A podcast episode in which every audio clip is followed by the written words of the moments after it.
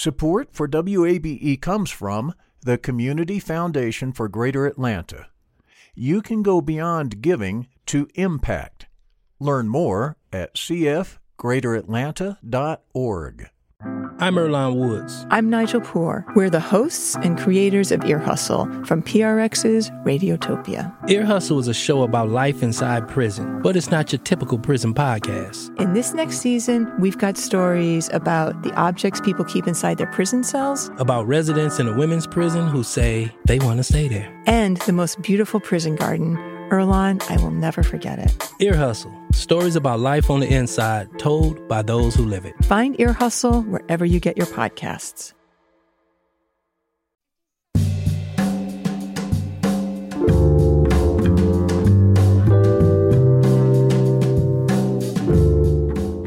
From WABE in Atlanta, welcome to this edition of Closer Look. I'm Rose Scott. Coming up on today's program, Studies reveal since 2010, banks have been leaving neighborhoods nationwide at a rate of 0.2%. Now, keep that in mind because in majority black neighborhoods, it's 15%. So, PNC Bank is rolling out, and I do mean that literally, an alternative to traditional brick and mortar branches. We'll tell you all about that in just a moment. Plus, Atlanta City Council President Doug Shipman has funding concerns regarding MARTA's transit projects for the city. This level of spending on bus enhancements did, ha- did not have to be supported by more MARTA money. In fact, there's a more MARTA surplus that is in the projections for going forward. So clearly, you've MARTA, I don't mean you, but MARTA has made decisions to hold back some of the more MARTA money and not spend it.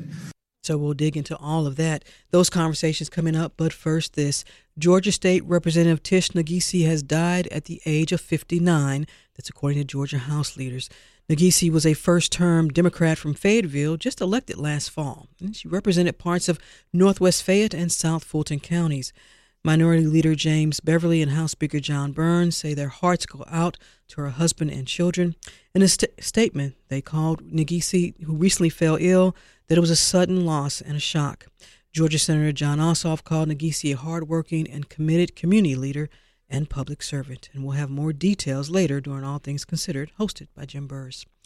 In other news, Secretary of State Brad Raffensperger is criticizing four Republican led states who are pulling out of a national voter registration database.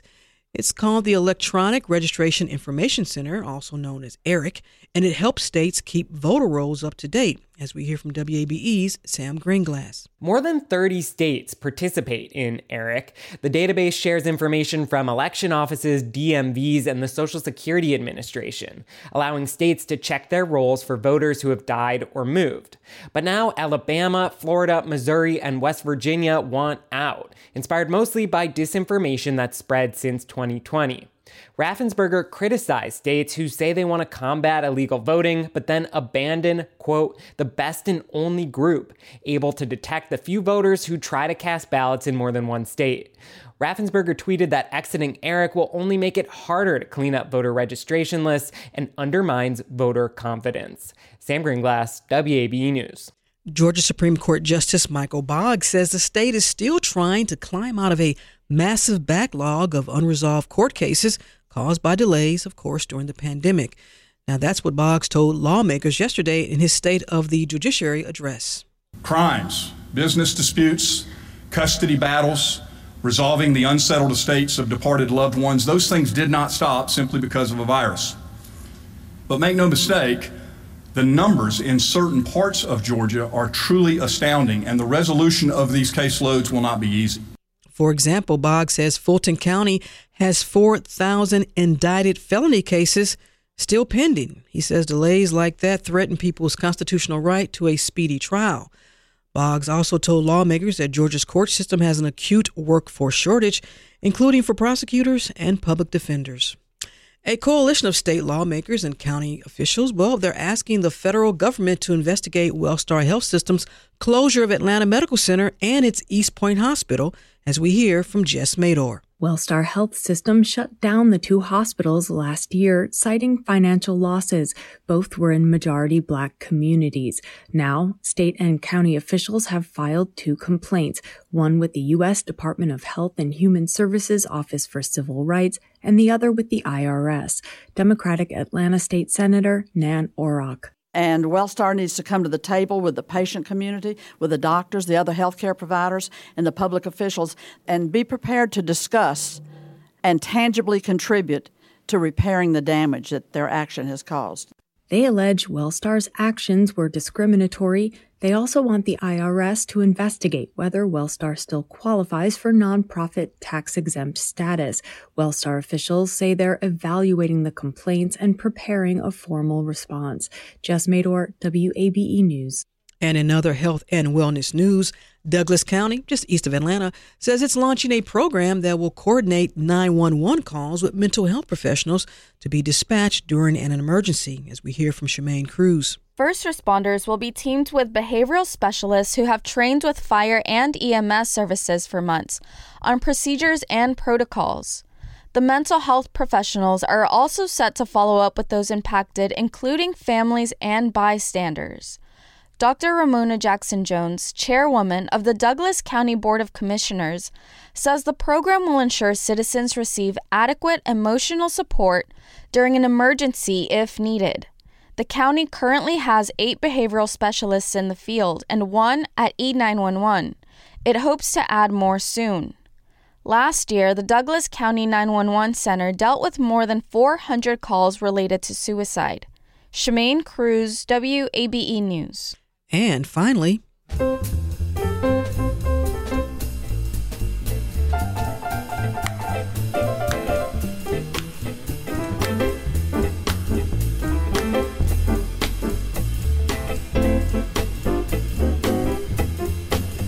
Pack up all my cares and woes. Here I go, I'm singing low.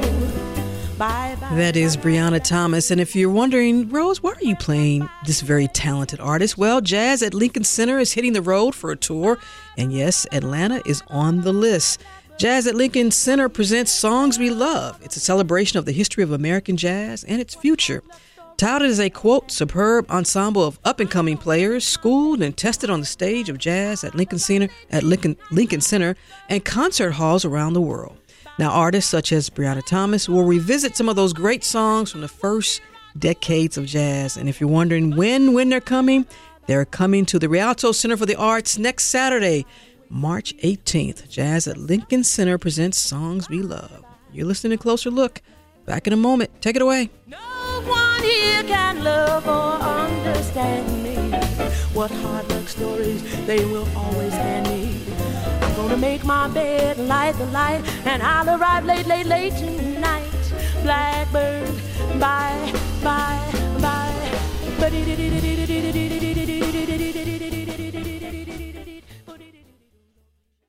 Support for WABE comes from the Community Foundation for Greater Atlanta. If you love Atlanta, you can invest in the big picture. Learn more at cfgreateratlanta.org.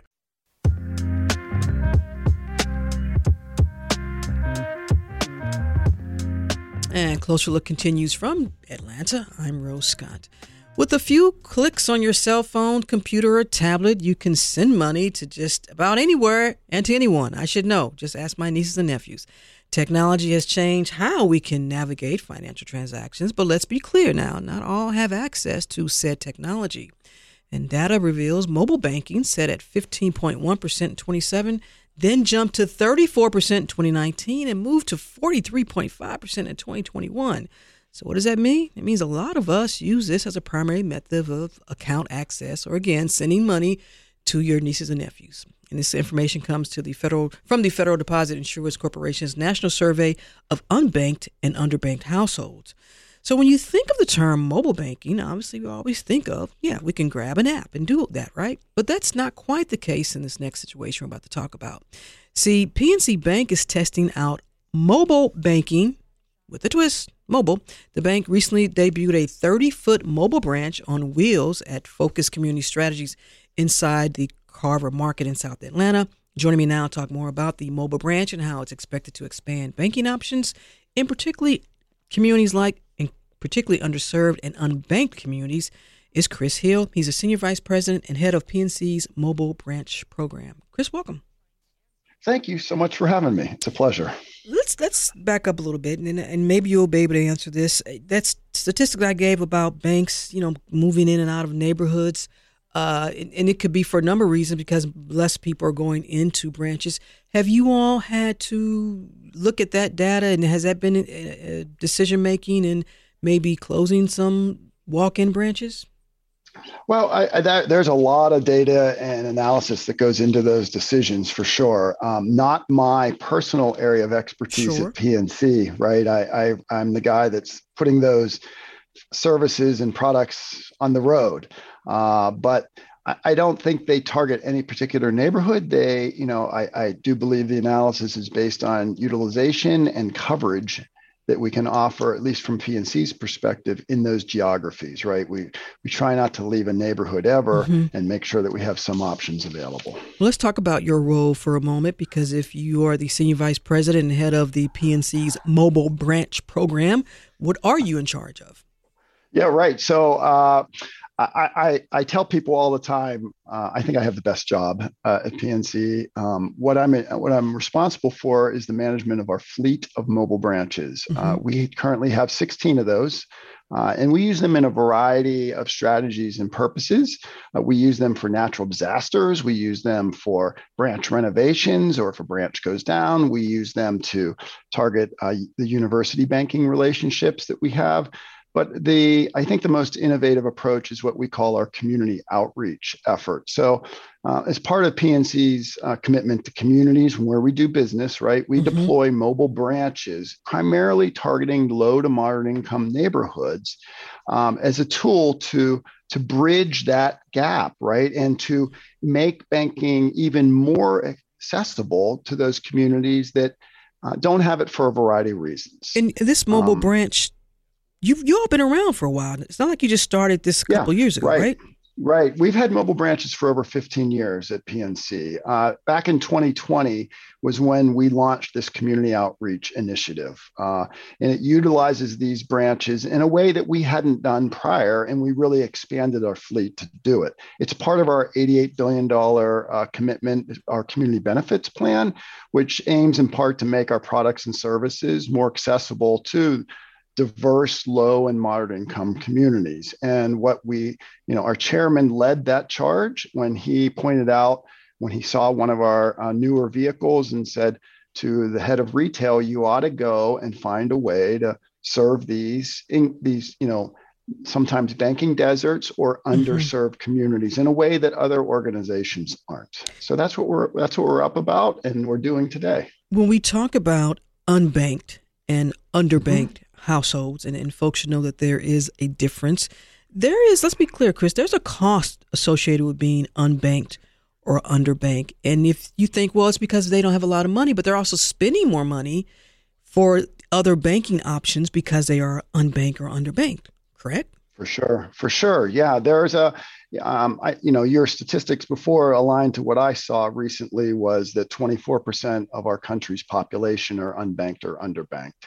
And um, you know, unbanked it can happen for a variety of reasons. Mm-hmm. We find in, in the people that we talk to, it's generational and that there's a lack of trust in the banking system. And that can be because at some point in, in their lives, perhaps they started a banking relationship, but whomever uh, helped them with that maybe didn't slow down and take the time to explain the ins and the outs and how to use that efficiently and how not to overdraw those accounts. What, what we hear a lot of uh, in communities that we're serving is people had a banking relationship or their parents or someone had one, and then they got in that vicious cycle where they might have overdrawn their account. Mm-hmm. And they get to the point where they get a, a, black mark perhaps on their banking history and they have no other solution but to go to those alternative means mm-hmm. and those alternative means could be the check cashing uh, places uh, and i know some states have some have, have in a sense almost outlawed them or put in some strict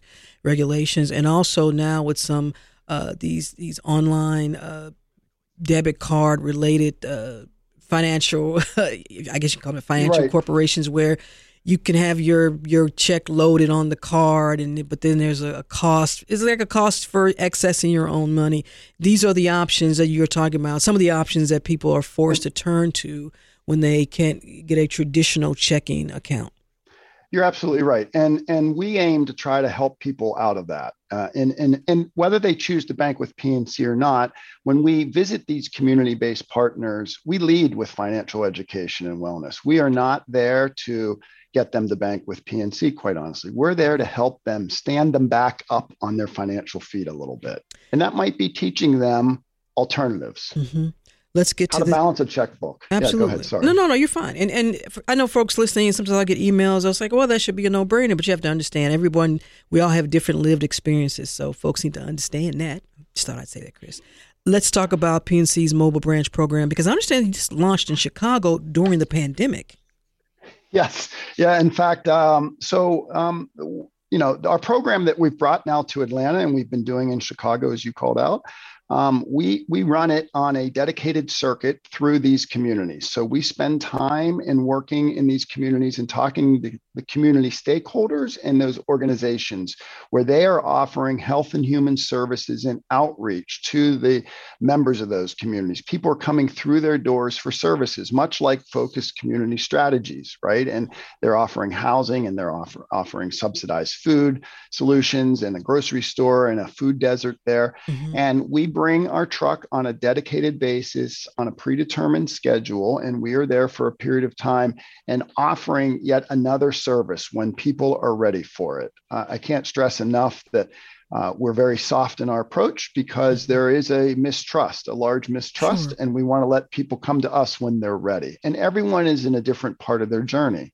So we run, my analogy has always been the bookmobile that I grew up with as a child. And I came to our community building every two weeks where I grew up because we did not have a library. And my mom would take me down there and get a book every two weeks, Mhm. right?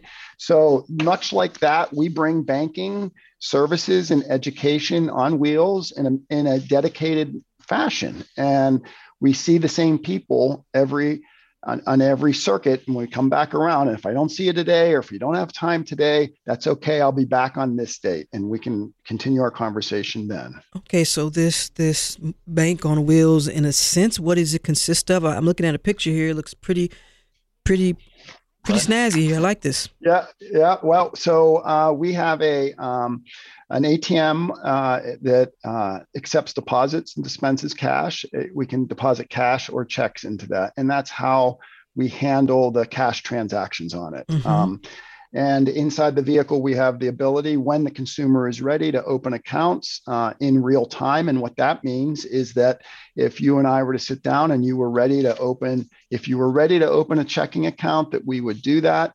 And when you walked out the door, we would issue and hand you a debit card on the spot. We would walk you to the ATM. If you made a depo- we would teach you how to make a deposit at that ATM, whether it was cash or check to fund your account. Mhm. And if you put cash in there on your way home and you needed to stop and pick up a gallon of milk, that debit card is live and ready to go. The me- power behind that, sorry, No, go uh, ahead, one more moment, is that um, we really eliminate the mail fraud issue that happens across all communities, and that consumer is set up and ready to go. And that's a differentiator for these communities and well received. Let me ask you this because moments ago, when we talked about sometimes the barriers and the circumstances that put folks, households, and, through no fault of their own, some, often sometimes. Sure. So, are you all a, a little less stringent in terms of the requirements for maybe it's a maybe it's a savings and maybe it's just a, a certain type of basic checking account? Do you have checking accounts for students or, or for older individuals? Do you have those Yes. programs in place? Okay, so you don't hold it Um, against them if they do. don't have We- a great credit rating. We do. We have two products that are um, blessed by Bank On, which I'm sure you're familiar with, and they are, if you will, opportunities for people to repair those histories. Uh, and they, they, the intent of those products is to teach them the the good behaviors and how to do that and repair that, if you will, banking history to then migrate them into what I would say are everyday banking products. They operate just like it, but they have safeguards to make sure that that consumer cannot they they are virtually impossible to overdraw or Mhm. overdraft and so a short period of time of using that and demonstrating those behaviors and then we migrate you in Let me ask you this: you all. Yes. you all are going to be inside uh, or near the Carver Market in South Atlanta. We've been there. We've we've actually had community uh, events at that at that location. It's a wonderful uh, location. We love the Carver Market, by the way. So, how, how often will this bank mobile, bank mobile like the Batmobile? How often will this bank, the PNC Bank Mobile, be there, and how long do you plan to stay? Yeah, so this is an ongoing, this is not a pilot. This is not a test in Atlanta. This is an extension of PNC's retail distribution, part of our branch network. Uh, we, we plan, we will be in Atlanta to infinity, right? This is a program that we're putting in these markets and we're not leaving. Uh, we are at Carver Market uh, weekly, actually, uh, based on the demands that they had and the opportunity that they presented. Uh, and you'll find us there on a weekly basis uh, visiting that partner and engaging those consumers. Now, Chris, on this program, I've heard folks say, We love Atlanta, we plan to stay, and then they didn't stay. I know there are things y'all can't control, but you said you're committed to this. Yeah. To being yeah, in this so community. let me go back to Chicago. Let me go back to Okay, Chicago. go back to. Chicago. We launched, we launched in uh, t- right in the middle of COVID. And uh, the partners we had visited prior to COVID were these community based organizations were thriving and up and running. And none of us could have predicted that pandemic. Uh, but we remained there for our committed time with those partners who all went hybrid. So there we were in their parking lots, but it was our word that we said we would continue to serve those communities, and we we stuck it out. We were there in some of them for 18 months. Mm-hmm. We have since gone to organizations if they didn't reopen, it was hard for us to be successful and have Mhm. conversations.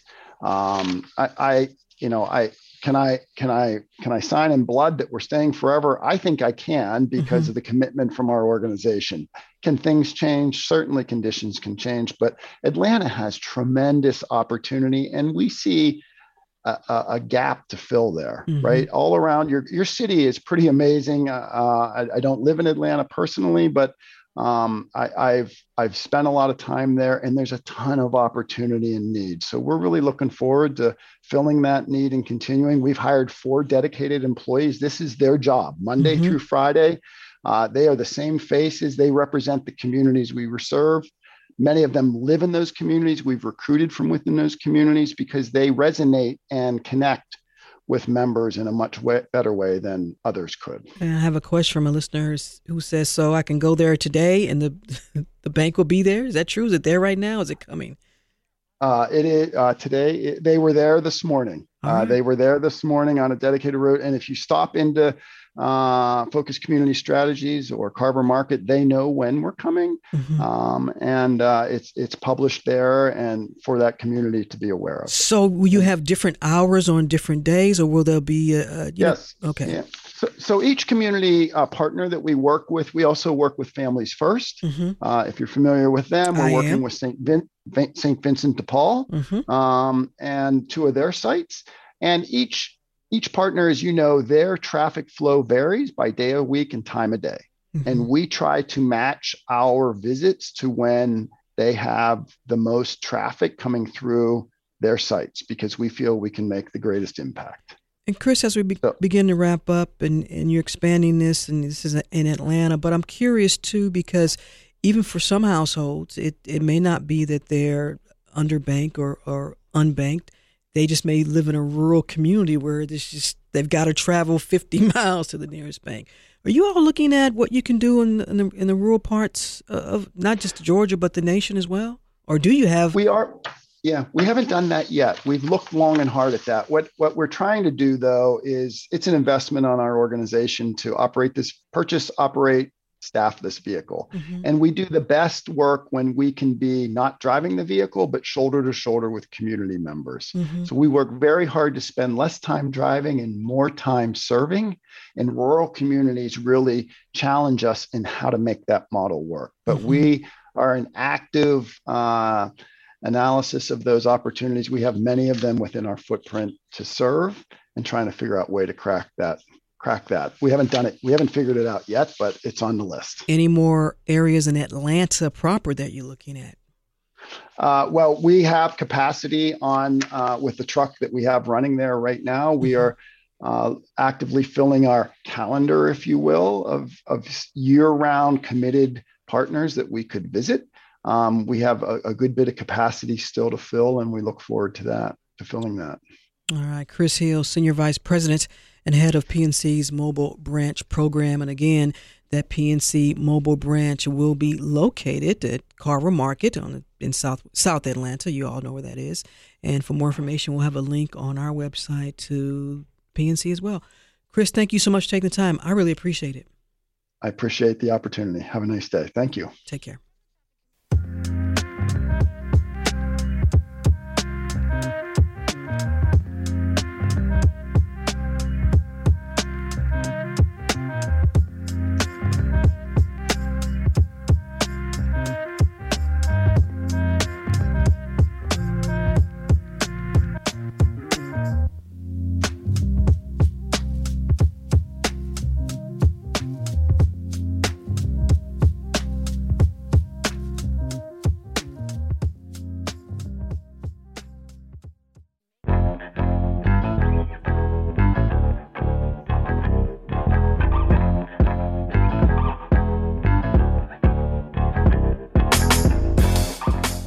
And Closer Look continues from WABE in Atlanta. I'm Rose Scott. Earlier this month, MARTA released a revised list of priority projects for the city of Atlanta. Now, these fall under the More MARTA from the sales tax money that was that voters approved back in November of 2016.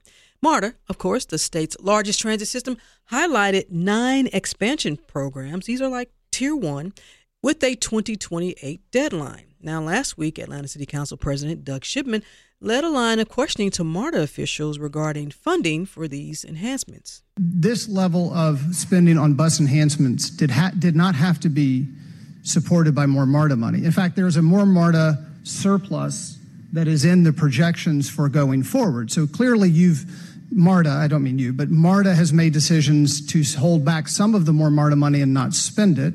You could have held back more of the more MARTA money related to bus enhancements and spent other sources, but this is the mix that we have. So the, the answer, I guess, is you know, should we have spent money that we could have used for the entire system, including those portions of it in Fulton, DeKalb, Clayton, to benefit the city of Atlanta instead of to provide the service that they asked for, instead of using the money that was programmed by the half penny? And that's where we run into the issue is that we have to treat it as an entire system. And so we can't take from one pocket and put it in the other pocket without having an explanation. I have a slightly different perspective. Which we'll get to in a moment. By the way, that exchange was between City Council President Doug Shipman and Peter J. Andrews, who's the Chief Legal Counsel for MARTA. So let's see Council President Shipman's different perspective as he, as he joins me now in studio. First, welcome. Thank you, Rose. Always good to be here. Good to see you. And we want to note that Closer Look reached out to MARTA to schedule an interview with General Manager and CEO Collie Greenwood. Through a spokesperson, we received the following quote, I spoke with Mr. Greenwood and he is limiting interviews and appearances at the moment as his calendar is extremely full. I would like to kindly request we arrange an interview with Rose at a later date, close quote. And it's and as recently as earlier today, a spokesperson informed me that a date would be worked out for CEO Greenwood to appear on the program. So now, President Shipman, before we get into your concerns, I want to bring listeners into what all of this is about. First of all, let's begin with more MARTA Atlanta. This was approved back in 2016, I believe. This is a half penny sales tax, uh, exclusively for projects in the city of Atlanta. That's right.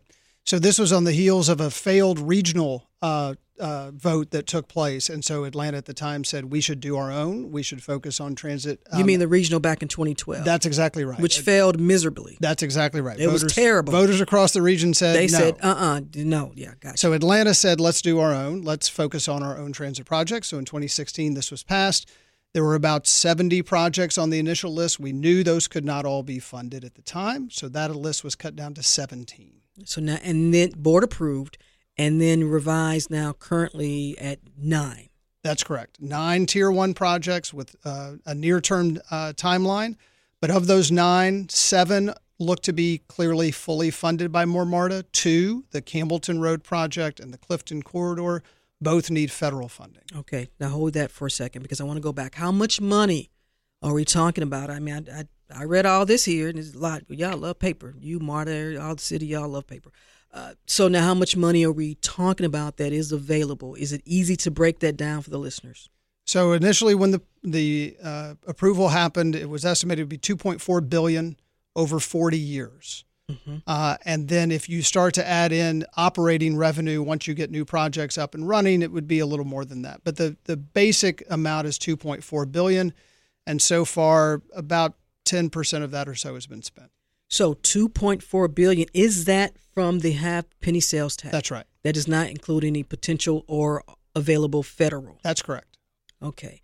Now, but so is there additional money federal that's uh, allocated for more just more MARTA, not anybody else? It's been about 50 million in uh, more MARTA related money that has come through from the state or from federal sources thus far. So potentially a mix. That's right. All right. Now, this has always been touted as a partnership between MARTA and the city.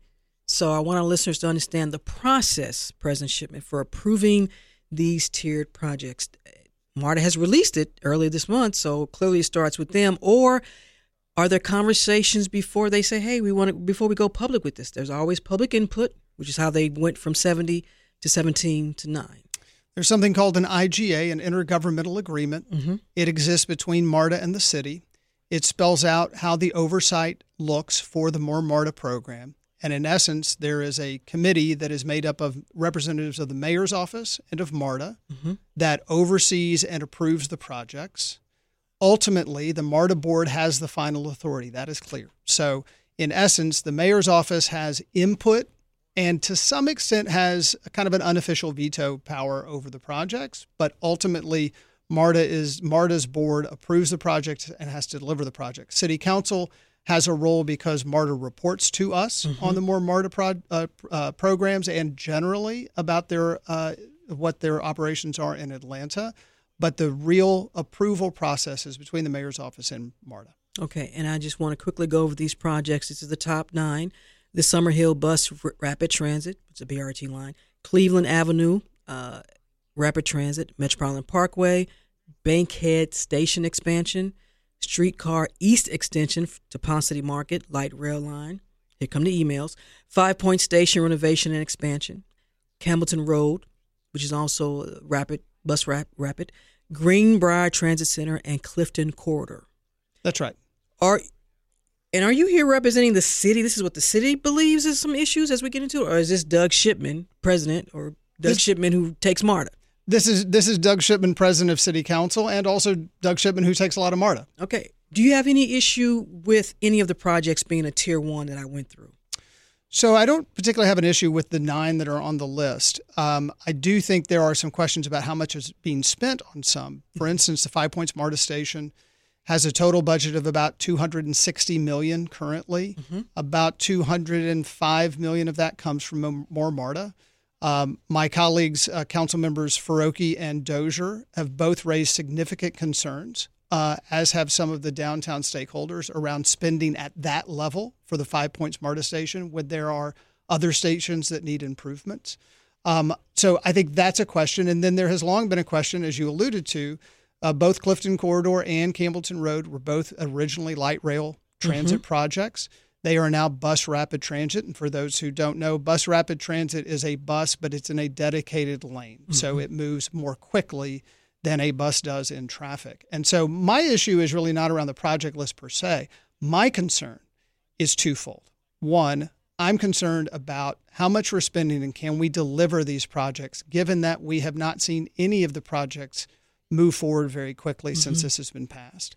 And two, how much are we going to have for those other eight projects and beyond, I'm concerned that we may be spending almost all of our money now to do just these projects. Is it, but you're not necessarily saying it's too much on bus rapid transit. So I I or, would or, like to see more rail in Atlanta because I think that rail it is expensive, but for the long term, it usually has higher ridership than BRT. It usually sparks more development than BRT, and so I would like to see more rail as a general view, and this is where the mayor and I are completely aligned. He's talked about Beltline Rail. He's talked about rail more broadly. I'm completely aligned with that perspective. But on this project list, I think the more fundamental question is can we deliver it? How much is it going to cost? And how much money are we going to have for other things later on? You asked MARTA General Manager and CEO Collie Greenwood if the cost of bus enhancements so far would impact funding for the another project or could have been added or another project been added His answer basically was perhaps. He didn't say yes or no. He said it, it's possible. So, what does it say to you? You think that maybe MARTA did not make, they, they could have made better decisions? So let's go back to uh, in 2018. There's a letter that was from uh, then CEO Jeff Parker to Mayor Keisha Lance Bottoms Mm-hmm. that said, "Here is how we believe the big buckets of the 2.4 billion will be spent. 238 million was was estimated for bus enhancements. This is either expansion to existing bus or just a bus operating enhancements. Mm-hmm. 238 million over 40 years. Mm-hmm. So far, MARTA has spent 181 million already on bus enhancements and bus expansion. And we actually see that we have less bus miles being run today than we did back in 2018. So I think there's a fundamental question. We have invested a lot more than expected in bus. I'm not sure that that was ever really flagged and worked through the process that's set up. And now there's no question that we have less to spend on capital given those bus enhancements. In that IGA mm-hmm. that you mentioned, does it specify in terms of what can be used with from this from the sales tax from the more more MARTA in terms of operation enhancements, light rail, all of that? All of Is it those clearly detailed? All of those things are available. It is not detailed. The project list itself is what is supposed to be the oversight. Mhm. And and the the complicating factor here is the the initial decisions around bus enhancements were made in 2018 before there was a clear process around how changes were going to be made. That was in the updated 2020 IGA. So so part of the issue is we got here I think in part because there was not as robust a process as there should have been for transparency and for raising the flag to say, hey, we're, we're spending over here, so we can't, you know, potentially spend over there later on. Whose fault is that? Well, I think it, it probably lies with both MARTA and the city. Yeah, I think people extent. listening would agree to that. There's no question that, and I, and you know, I was not on council, and so that's one reason why I'm trying to be make sure that we have very strong transparency. Here's why: voters voted to see projects done, and if we don't deliver, voters are going to say, "I'm not sure that I want to ever, you know, vote for these things again." But MARTA has had they've they've and I'm not obviously a MARTA spokesperson, but they've had public input. Mm-hmm. These public community forums, you all go to them. I feel like I get an email every other day from MARTA. The transparency you're talking about has been on the back end. I think the transparency has been on um, trying to get community engagement around specific projects. Where is the route going to be for Campbellton Road? What's it going to look like? I don't think there's been nearly as much transparency as there should have been around how much money are we spending right now? How much money do we think we have left? What are the, the trade offs that we're making around this project list? Is there an issue or concern rather for you that there's an equity issue because Campbellton Road folks, they I know because I get their emails. They have been wanting they wanted rail. They've been wanting some rail over there. And let's be clear, you can't drive anywhere in Atlanta and not have congestion or traffic. Right. But goodness, the transit universe, they love picking on Road. Light rail, one would argue, would be should have been ideal for them, and it should be a major priority, not bus. There's no question that there are questions of equity, and there should continue to be questions of equity where we've invested in the past, where we haven't invested in the past. And look, good transit policy should do three things. One, it should move people, right? It should get people from point A to point B for their job, for their school, for whatever they need to go to. Mm-hmm. Two, it ought to help development. It ought to actually spur good development, in, in many ways, dense development. And three, it should fundamentally help the city, generally speaking, be a more livable place, right? And so I think, you know, Campbellton Road is a good example of both the first two. It can move people. A lot of people move up and down Campbellton Road already. Mm-hmm. And two, it has the potential to spur development in an area of town that has not seen as much development as it should have. and you should set it. And then the third was to help the city overall. Yep. Well, let, let me back up here because if we're talking about moving people, folks will say, well, some folks will say, well, moving people efficiently, not having to wait 45 minutes for a bus, and perhaps there's no bus shelter, and perhaps there's no sidewalk to wait for said bus, or I have to walk an additional half mile because said bus route was eliminated. there is a lot in there. That's right, and that's why the it's perplexing when you look at the bus enhancements we don't actually have more bus miles run. It'd be one thing if we looked at this and said, look, there have been a lot of investments over time, and we've increased our bus miles run by 30%. Okay, we've increased our investment, we've increased our bus miles run. We actually have fewer bus miles run over the last few years, though we've continued to make these investments. And mm-hmm. let me just say one other piece, which you you uh, alluded to in that clip. MARTA overall has been very financially healthy. MARTA has a annual surplus in their budget because of the way MARTA is funded. So it's also a question about how funds are flowing to Atlanta specifically and how funds are flowing but that was the whole system. purpose of the more marta to begin with so you would ensure that funding was coming to atlanta so are you i want you to be very clear here president shipman are you saying that then that there is some fancy mathematics going on or is it not coming that that money is not coming to Atlanta, uh, what, are you alleging? I am I am trying to raise the question to understand in a time where we have seen a lot of federal funding flow to the whole system, where we have seen tax uh, the general tax revenues for MARTA mm-hmm. be very healthy, and we have seen overinvest. They took a bit of a hit during the pandemic. Yeah, I don't but, know how much, but they took a bit, a little bit of, and they hit, got but, and they got funding for that too. But they've they've continued to run surpluses. And now we have a situation where we've gone from a 17 project list to a nine project list. And when you really dig into the numbers, this may be, this may be, you know, a lot of, if not all of what we get from More MARTA. I think you have to raise the question not only about the More MARTA project, but how More MARTA fits into the overall MARTA finances. So, what do you what do you want to see happen? Do you want to go and look in their books? What, what do you want? So, I would like to see a couple things. I would like to see an audit of More MARTA. I would like to see that program so that we understand how decisions were made and how the funds have flowed. I also would like there to be a consideration that some of the bus operation and bus expansion money that has been spent before actually some of that come back into the more MARTA capital pool for another project Correct. potentially? For another project or for or but how for, much? Because all these projects are expensive. And we talk about sure. light rail president shipman it's not and i know that i once read i don't know if it's true when it comes to heavy rail you're looking at a, a whole lot of money per mile. Yeah it's like 30 million dollars a mile or so i can only so i don't know what it's like for light rail. But and also too and i'm getting emails here understand that people need as you call it moving people they need to be moved now Mm-hmm. So wait until 2028 Agreed. doesn't work for some people. Agreed. So if we're going to spend on bus operations, we need to see the we need to see the fruits of that. And if we're not going to spend on bus operations, then we need to see that invested in capital. Look, of the 180 million that we've seen, I mean, I think I think that we should look at some percentage, some significant percentage of that potentially coming back into more MARTA so that we can fund other things. Like what? I would like to see us fund bus. Uh, I would like to see us fund uh, station improvements in a number of places around the city. We've seen the stations need basic things, elevators, so that they're they're more accessible. They need to see bathrooms. We need to see those kinds of investments. We also need to see, to your point, we need to see improvements around those stations.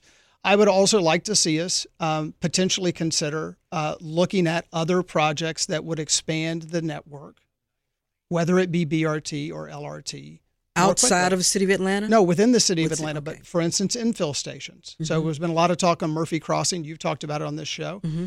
If you were to put an infill station that's a station on the existing line, right, that could catalyze not only that area, but it could make it more affordable because then you would have Murphy Crossing as it develops having re- immediate access to the to the rail line. I have a listener who wants to know your thoughts. Is there a way that the Beltline could be more of a friend for Marta, and, and I I can't answer this, but I, I, I always thought that y'all y'all were gonna work in tangent together. So the belt, you know, if because I listen, someone who's been on this show a million times, he's probably listening.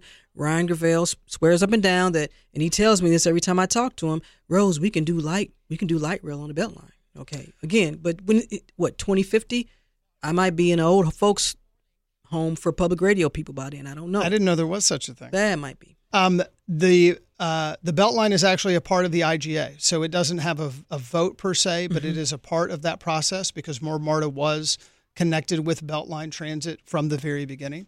Um, so I do think that that there is work between uh, that happens every day between MARTA and the Beltline, and the streetcar expansion, which is on the list, does not need f- federal funding. Um, that would put transit on that section of the Beltline mm-hmm. from uh, Irwin uh, all the way up Saw to Ponce City Market. So, based on everything you just said, mm-hmm. how optimistic are you that MARTA will say, well, okay, we're going to allow an audit? I mean, because again, you have a major major agency here who you're not accusing them of something. Nope. I don't know, are you? But I can understand if they're like, well, look, we we we we've been transparent with you all, and we're supposed to be working together. So you know, fundamentally, every week, I get emails and calls into my office of folks that are concerned about I voted for more MARTA. I can't see it coming. I can't see the tangible progress, and I'm worried it won't happen. And so I think in order to make sure that we have trust with our voters, our residents, MARTA's customers, I think we have to be completely open about this. So I'm I'm hopeful for two things. One, I'm hopeful that on an ongoing basis, MARTA will be very clear when timelines shift, when budgets shift, mm-hmm. that'll just say, hey, here's what's going on so that we all know and our expectations are aligned. And I hope that we will delve a little more deeply into where we've been with more MARTA. Because on this more MARTA Atlanta fact sheet, one of the very, the very last line here is the More MARTA Atlanta program is governed by a partnership between MARTA and the city of Atlanta. Mm-hmm. So partnership. So y'all need to be able to find a way to work it out. Exactly. Basically. And I think, and I think, look, I think that this conversation, we've gotten more data around more MARTA in the last year than we've ever had. That's good. That's transparent, and I appreciate that from MARTA. I'll, I'll tell you what else I appreciate. At the end of that meeting the other day, mm-hmm. I asked CEO Greenwood. I said, "Look, every uh, agency, every company has struggled with labor. Do you have the people you need right now to deliver this list?" They probably don't. And he said, "No." And I said, "That's that's great. That's the kind of transparency we need, and and and maybe we can find a way to be helpful." with that. But that to me is what we need to be delivering to residents. We need that level of openness. Atlanta City Council President Doug Shipman, as always, we appreciate you taking the time. And again, we will have MARTA General Manager CEO Collie Greenwood on the show in the near future, as I was promised this morning. So you'll hear everybody's side. Thanks, Rose.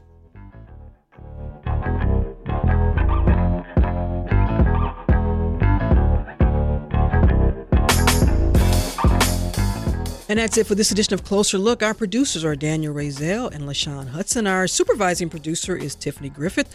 Our engineer is Sawyer Vanderworth. A reminder, let us know your thoughts on today's program or any other.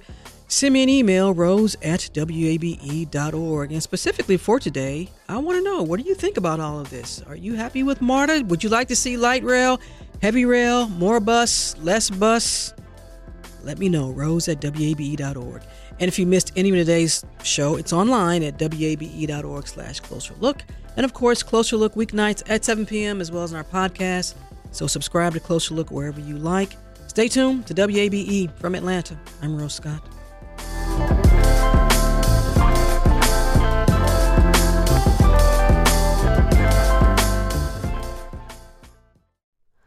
Hi, it's Terry Gross, the host of Fresh Air. We bring you in depth, long form interviews with actors, directors, musicians, authors, journalists, and more. Listen to our Peabody Award winning Fresh Air podcast from WHYY and NPR. The Gold Dome Scramble podcast is now plugged in, a WABE Politics podcast. New name, same on the ground reporting from us, WABE Politics reporters Sam Greenglass and Rahul Bali. We'll cover local, state, and national politics as we talk to politicians and voters to break down each week's biggest headlines. New episodes drop on Fridays. Listen and subscribe at WABE.org or your favorite podcast platform. WABE.